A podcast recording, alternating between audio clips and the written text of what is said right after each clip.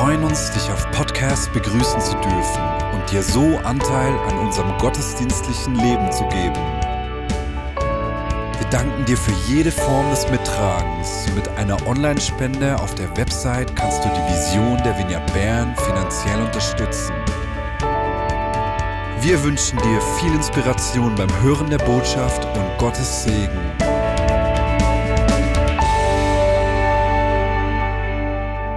Ja, es ist einfach cool, das neue Jahr mit ihm zu beginnen. Ich war äh, mit Sophie und einer Freundin an der Mehrkonferenz in Augsburg. Einfach seine Gegenwart ist so sättigend, gibt so, schärft unsere Prioritäten, richtet uns aus. Das ist einfach richtig toll. Und deswegen freue ich mich auch, mit dir Gottesdienst zu feiern. Es ist ja nicht nur, dass wir einen Gottesdienst besuchen, sondern das Miteinander ihm begegnen. Die Gemeinschaft macht etwas mit uns. Sie formt uns. Und dieses Jahr, das neue Jahr, ist ein Jahr der neuen Anfänge. Und ich, ich erzähle euch zuerst äh, von meinem Vater Neuanfänge. Diese Woche durfte er endlich nach Hause gehen. Mein Vater hatte ja vor acht Wochen einen Schlaganfall, war sechs Wochen in der Reha und diese Woche durfte er endlich nach Hause zurückkehren. So schön. Und natürlich geht noch nicht alles einfach gut. Da gibt es Herausforderungen, beispielsweise das Gehen äh, funktioniert nicht einfach so ganz normal, aber es ist kein Vergleich äh, zur Situation vor dem Schlaganfall oder besser gesagt nach dem Schlaganfall, als er ins Spital kam. Die Entwicklung verläuft natürlich nicht einfach geradlinig immer, immer nach oben, sondern es gibt auch Tage, an denen er frustriert ist, Momente, in denen die Entwicklung nicht einfach vorwärts geht. Denn es braucht Zeit und Geduld, das Verlorene neu zu lernen. Aber so herausfordernd äh, dies für meinen Vater ist, so hat es mich gleichzeitig beeindruckt. Und ich äh, ich möchte heute eigentlich darüber sprechen, was mich dieser Schlaganfall äh, gelehrt hat. Denn führ dir das vor Augen. Seine Gesundheit in den letzten Wochen hat mir etwas gezeigt, was ich mir vorher nicht bewusst war. Ich meine, ich weiß, dass unser Körper so geschaffen ist, dass Gott uns so geschaffen hat, dass unser Körper sich fortlaufend erneuert. So im Schnitt wird jede Zelle deines Körpers im, so alle sieben Jahre erneuert. Die Hardware. Aber erst jetzt ist mir aufgefallen, dass nicht nur unser Äußeres sich fortlaufend erneuert, sondern dass wir so geschaffen sind, dass auch unser Inneres, unsere Software sich fortlaufend bis ins hohe Alter erneuert. Bei einem Schlaganfall werden, wird ein Blutgefäß von einem Gerinnsel verstopft, so dass die Zellen darum herum nicht mehr durchblutet werden und deswegen nicht mehr mit Sauerstoff versorgt werden. Und so sterben sie ab. Die Information, die dort gespeichert war, die ist verloren. Und unser Hirn ist fähig, das Verlorene neu zu erlernen. An neuen Orten des Hirns. Das neu abzuspeichern. Es ist fähig, neue Synapsen zu bilden, das heißt Verknüpfungen zwischen Nervenzellen herzustellen. Ich finde das unglaublich. Du bist ein Wunderwerk ein Wunderwerk der Erneuerung. Sag doch das dir selbst. Hey Mari, du bist ein Wunderwerk. Und nun sagt der Person neben dir, hey, du erlebst bis ins hohe Alter ständig Erneuerung. Dein Körper ist ein Statement. Erneuerung ist nicht nur möglich, Erneuerung ist natürlich. Gott hat uns so geschaffen, dass wir bis ins hohe Alter an unserem Körper ständig die Kraft der Erneuerung erleben. Und was wir an unserem äußeren Menschen, an der Hardware, aber auch der Software erleben, ist gleich mit unserem inneren Menschen. Wir sind dazu geschaffen, uns fortlaufend zu erneuern. Als Jesus äh, Mensch geworden ist, auf die Erde gekommen ist und Menschen in seine Nachfolge gerufen hat, hat er sie seine Jünger genannt. Jünger bedeutet so viel wie Lehrling oder Lernende. Sie wurden seine Lehrlinge, seine Lernende. Und als er sich dann verabschiedet hat und gegangen ist, hat er ihnen einen Auftrag gegeben und er hat ihnen nicht gesagt, hey, geht zu allen Völkern und macht die Menschen zu Christen oder macht die Menschen zu Gläubigen. Nein, macht sie zu Jüngern. Macht sie zu Lernenden. Zu Menschen, die von mir lernen wollen. Ich will nie aufhören, von Jesus zu lernen. Und das nehmen wir dieses Jahr auf. Unser Jahresmotto, das uns begleiten wird, heißt Stop for the One. The One in erster Linie mal, für den wir anhalten wollen, ist er, Gott selbst. Er, der uns erneuert, der uns geschaffen hat zur Erneuerung. Für ihn will ich anhalten auf meinem Weg. Und ihr seht bildlich diesen Weg vorne auf der Präsentation. Äh, das sind übrigens die Lobhörner in der Nähe äh, von, ähm, wo ist das? Da bei Interlaken in der Nähe. Lauter Brunnen. Ich will auf meinem Weg immer wieder für ihn anhalten, mich von ihm erneuern, stärken, erfüllen lassen, mein Denken verändern, mein Handeln bestimmen und prägen. Denn ihm nachzufolgen, diese Erneuerung ist ja nicht eine Art der Selbstoptimierung, wie wir das oft erleben, sondern wenn du dir überlegst, Nachfolger von Jesus zu werden, heißt das, dass du dich selbst aufgibst und sagst, ich bin nicht mehr der Herr meines Lebens. Jesus, du bist der Herr meines Lebens. Und so unterscheidet sich diese Erneuerung, die wir erleben, die er in unserem Leben bewirkt, von der modernen Selbst, wie habe ich gesagt, Selbstverbesserung, Selbstoptimierung. Nun, dieses Lernen, diese Veränderung, diese Erneuerung, wie geschieht das? Jesus hat in seiner zentralen Botschaft, die wir in Markus 1 finden, also zum Start eigentlich des Wegs mit den Jüngern, hat er ihnen etwas über diesen Lebensstil des Lernens und der Erneuerung gesagt. Er hat sein Wirken mit folgenden Worten begonnen. Markus 1, Verse 14 und 15. Nachdem Johannes gefangen genommen worden war, ging Jesus nach Galiläa und verkündete dort die Botschaft Gottes. Er sagte, die Zeit ist gekommen, das Reich Gottes ist nahe. Kehrt um und glaubt diese gute Botschaft. Man könnte diesen kurzen Einstieg, diesen Vers 15 als Zusammenfassung des Wirkens Gottes oder der Botschaft von Jesus bezeichnen. Und sie sagt uns mehr über das Lernen aus, über diesen Prozess des Lernens, als wir auf den ersten Blick sehen. Jesus beginnt mit dieser Aussage, dass die Zeit gekommen sei. Now is the time. Dabei braucht er nicht den griechischen Begriff Chronos, der unserem Zeitverständnis am nächsten wäre. Na, ein Zeitbegriff, der diesen zeitlichen Ablauf beschreibt. Jetzt ist die Zeit, der 14. Januar 2024, der Tag, bevor der chinesische Ministerpräsident Li Qiang und Volodymyr Zelensky nach Bern kommen. Nein, er braucht den Begriff Kairos. Das bedeutet so viel wie ein, eine günstige Gelegenheit, ein Aha-Moment, ein Moment, ein entscheidender Moment, der alles verändern kann und dein Leben in neue Bahnen lenken kann. Ein Kairos-Moment.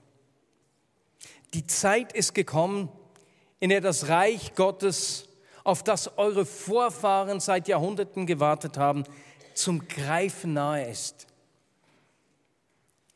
Diese Realität Gottes, dieses Friedensreich, der Friede, der dich erfüllt, er ist zum Greifen nah. Es ist, als könntest du, wenn du in die richtige Richtung greifst, in die kommende Welt hineingreifen, durch die Zeit hindurch. So nah ist die Herrschaft Gottes mit allem, was sie auszeichnet, direkt vor euch.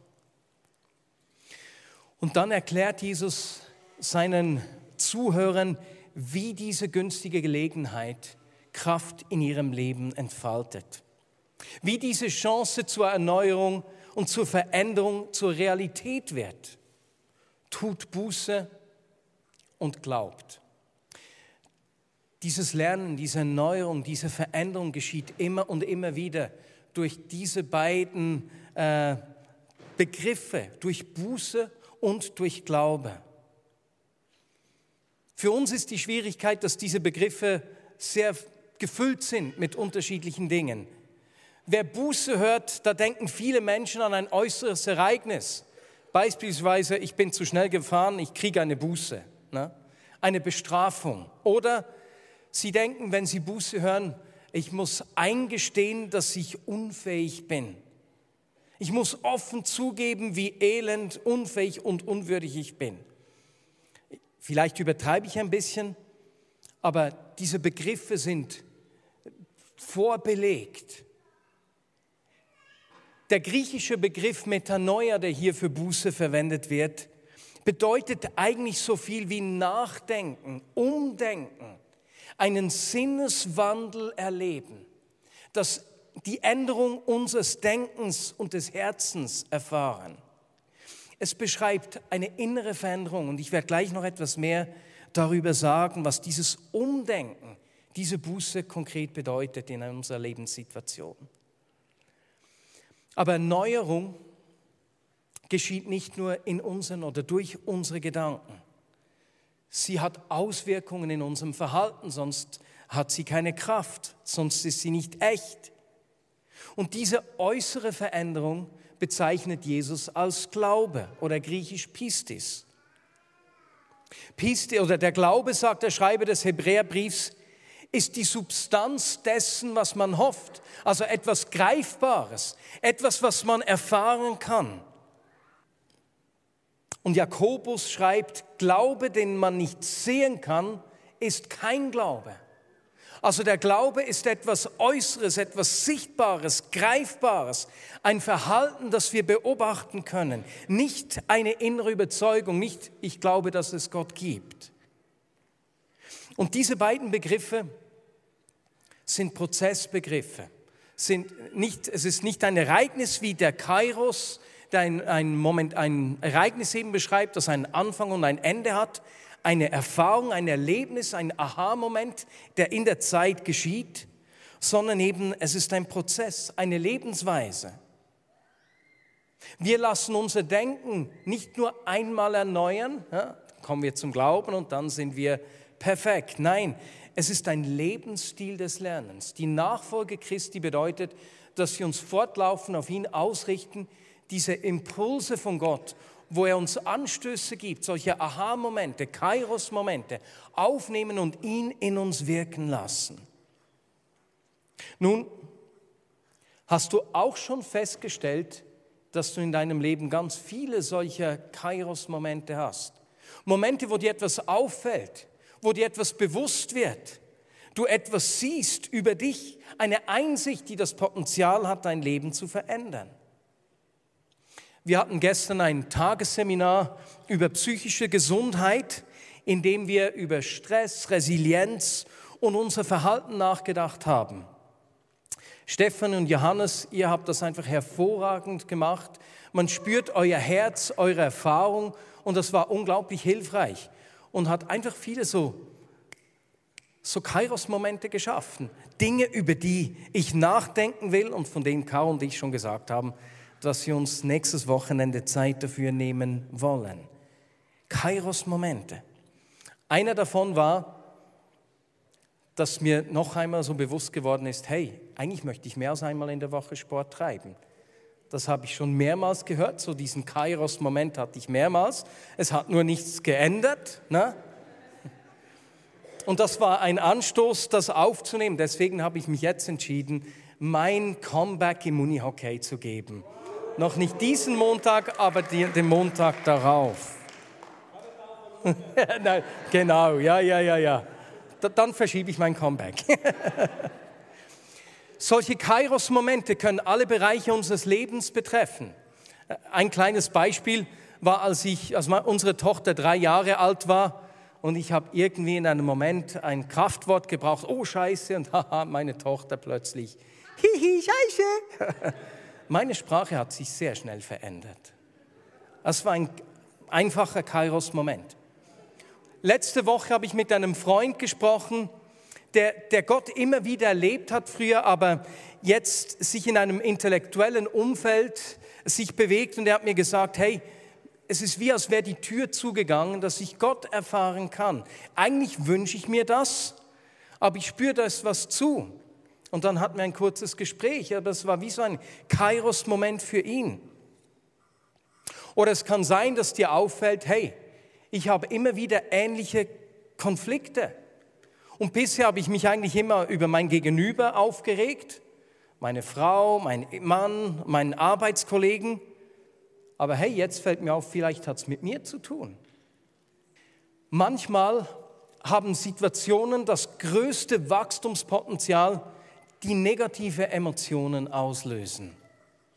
Ich gebe euch ein praktisches Beispiel aus meinem Leben. Einige haben das schon gehört, aber ich, ich finde, es beschreibt diesen Vorgang sehr gut. Bevor ich Caro kennengelernt habe, ein Jahr zuvor, ist eine Beziehung zerbrochen, und was mich richtig nachdenklich gestimmt hat. Als ich mich in diese Frau verliebt habe, wusste ich, dass es, ich musste nicht mal mit Gott darüber sprechen, es war so offensichtlich, dass es nicht schlau ist, diese Beziehung einzugehen, weil sie gerade aus einer Verlobung kam und Zeit brauchte, diese Beziehung zu verarbeiten. Und trotzdem, schnurstracks, sind wir zusammengekommen und waren dann bald wieder getrennt. Und als diese Trennung kam und ich in meinem Liebeskummer war, ist mir aufgefallen, hey, ich wusste ja, dass es nicht gut kommt. Ich musste ja nicht mal mit Gott darüber sprechen. Und ich habe das Gegenteil davon gemacht, was ich eigentlich machen wollte. Weswegen tue ich das Gegenteil von dem, was ich weiß, was mir gut tut. Das war dieser Kairos-Moment. Und ich habe dann begonnen, darüber nachzudenken.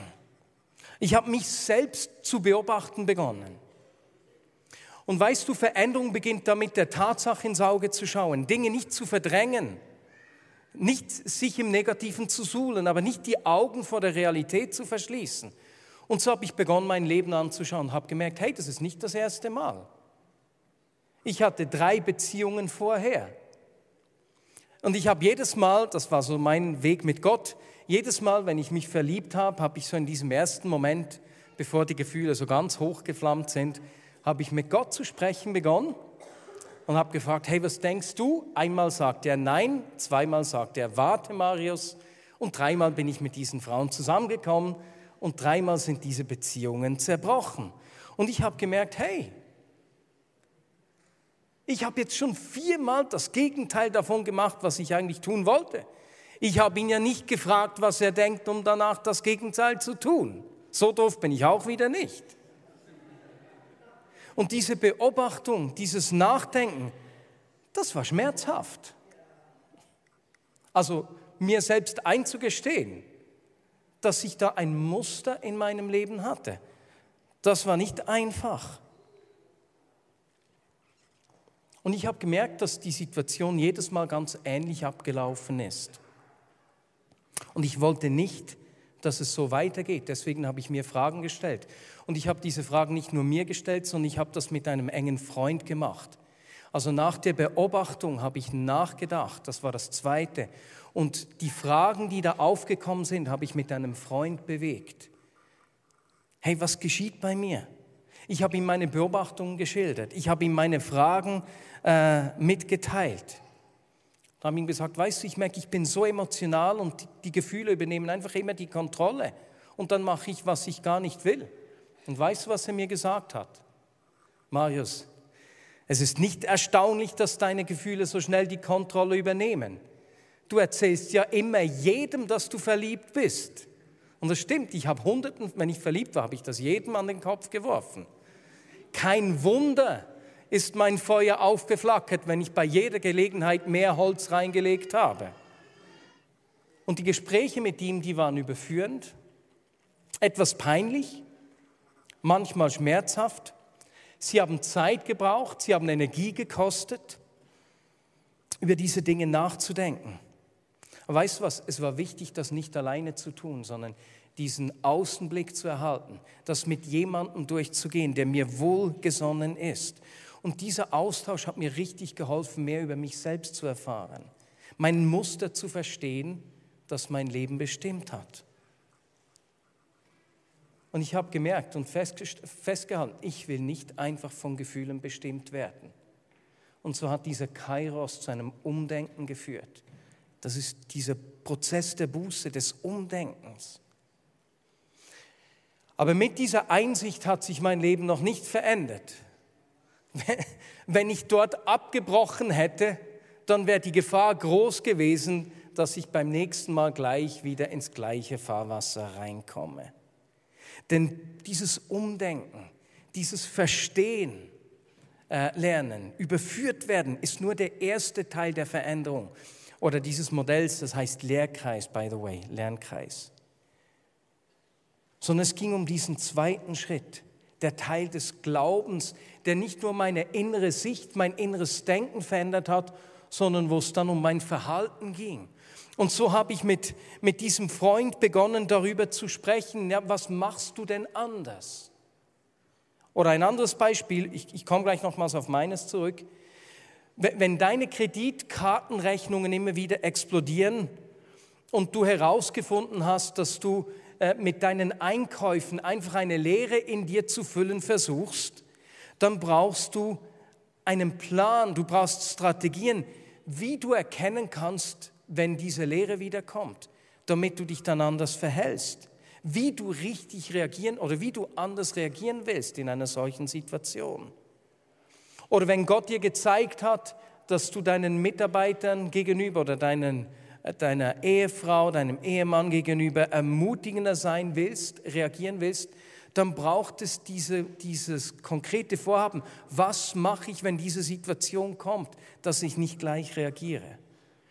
Und so hat es bei mir bedeutet, dass ich mit meinem Freund mir vorgenommen habe, okay, wenn ich mich nächstes Mal verliebe, was mache ich anders, dass nicht die Gefühle die Kontrolle übernehmen? Und er sagte mir, Marius, du darfst mit sechs Personen darüber sprechen, dass du verliebt bist. Das war einer dieser Punkte, das war der schwierigste. Das war Horror. Das könnt ihr euch wahrscheinlich nicht vorstellen. Aber ich war mir so gewohnt, ich bin mir so gewohnt, mein Innerstes ganz außen zu tragen ähm, erst recht, wenn ich verliebt war und dann nicht mit vielen Leuten darüber sprechen zu können, das war echt schrecklich. Und wir haben noch einige andere Dinge festgehalten. Und so, als ich mich dann in Caro verliebt habe, durch dich, durch dich gefühlt nichts machen. Es waren bis zu diesem Zeitpunkt die schwierigsten fünf Monate meines Lebens. Ich durfte nichts machen, ich durfte mit niemandem über meine Gefühle sprechen. Das war das erste Mal in meinem Leben, dass ich begonnen habe, Tagebuch zu schreiben, um meine Gefühle nach außen zu bringen. Und als es vorbei war, dann habe ich wieder aufgehört, Tagebuch zu schreiben. Dieser Plan, wenn du die Einsicht gemacht hast, hey, da ist ein Muster, das sind die Dinge, die bei mir ablaufen, ist die Frage, was machst du anders? Wo will Gott dich zu einer Veränderung führen? Und ich habe gleichzeitig mit ihm abgemacht, nicht nur wie ich mich anders verhalten werde, wenn ich mich nächstes Mal verliebe, sondern ich habe mit ihm auch abgemacht, hey Gau, du fragst bei mir nach. Und dieser Teil des Rechenschaftablegens war unglaublich wichtig. Es war hilfreich. Es war hilfreich, denn Veränderung geschieht nicht im Verborgenen. Es wäre ja schön, wenn wir diese schmerzhaften Veränderungen, die geschehen müssen, so schön für uns selbst behalten könnten. Aber nein, glaube, dass das, die Veränderung geschieht gegen außen. Die muss sichtbar werden. Es mag anfangs schwer sein, solche inneren Gedanken und äußere Schwächen mit anderen Personen zu teilen, aber es ist notwendig, dass Veränderung geschehen kann, wenn wir wachsen wollen. Und für mich war es so ermutigend und hilfreich, wenn dieser Freund bei mir nachgefragt hat, wenn er für mich gebetet hat, mich ermutigt hat, mich erinnert, wenn es zu schwer war für mich und ich sagte, hey, ich schaffe das nicht, mit niemandem zu sprechen. Er mich erinnert hat, weswegen es wichtig ist. Das hat mir richtig Kraft gegeben, das hat mir geholfen. Und so habe ich erlebt, wie mein Verhalten dann tatsächlich anders wurde. Und ich glaube, wenn das nicht geschehen wäre, wären Caro und ich nicht zusammengekommen. Wenn ich sie mit meinen Gefühlen überhäuft hätte, sie war zu diesem Zeitpunkt abgeneigt, sie hat alle ihre Stacheln ausgefahren und mich spüren lassen, dass ich keine Chance habe. Wenn ich nicht diese Veränderung erfahren hätte, ich glaube nicht, dass wir zusammengekommen wären. Und so gibt uns dieses dieser Lernkreis ein ganz praktisches und hilfreiches Modell. Ich brauche es selbst immer wieder, für mich persönlich, aber auch in der letzten Zeit habe ich mit mehreren Personen darüber gesprochen, äh, die ich begleitet habe. Und es ist eben ja nicht, dass wir diese Veränderung selbst machen, sondern Gott hat uns so geschaffen, dass Veränderung sowohl an unserem äußeren Menschen als auch an unserem inneren Menschen natürlich ist. Dass wir das immer und immer wieder erleben. Und er schenkt uns immer wieder solche Kairos-Momente, solche Aha-Erlebnisse, mit denen er uns Kraft, Prioritäten, neue Prioritäten, Gesundheit, äh, Heilung in, in Lebensmustern schenken will. Und er schenkt uns die immer und immer wieder, auch dort, wo wir sie übergehen. Ich musste, es ist einfach etwas doof, dass ich das erst nach der vierten zerbrochenen Beziehung gemerkt habe. Es wäre einfacher gewesen, wenn ich das früher festgestellt hätte. Aber ich bin ihm so dankbar, dass er uns immer wieder nachgeht und uns neue Chancen zur Erneuerung gibt. Und dieses Jahr ist ein Jahr der Erneuerung. Aber wenn wir solche ganz natürlichen Gelegenheiten, die, die er uns immer und immer wieder gibt, wahrnehmen wollen, wenn wir Erneuerung in uns zulassen wollen, braucht es unsere Bereitschaft, innezuhalten. Stop for the one. Ihm Raum zu geben. Genauso wie die Wiederherstellung, die braucht meinen Vater viel Kraft, viel Energie. Diese Dinge neu zu lernen, das braucht Zeit. Es braucht Energie, Neues zu lernen. Und das fällt uns manchmal schwer. Und ich habe vor zwei Wochen etwas erlebt, das gut beschreibt, wie sich unser Leben manchmal anfühlen kann. Wir haben am 24. Dezember nach unseren Weihnachtsgottesdiensten bei den Schwiegereltern Weihnachten gefeiert mit Chaos Eltern, mit ihrem Bruder und seiner Familie.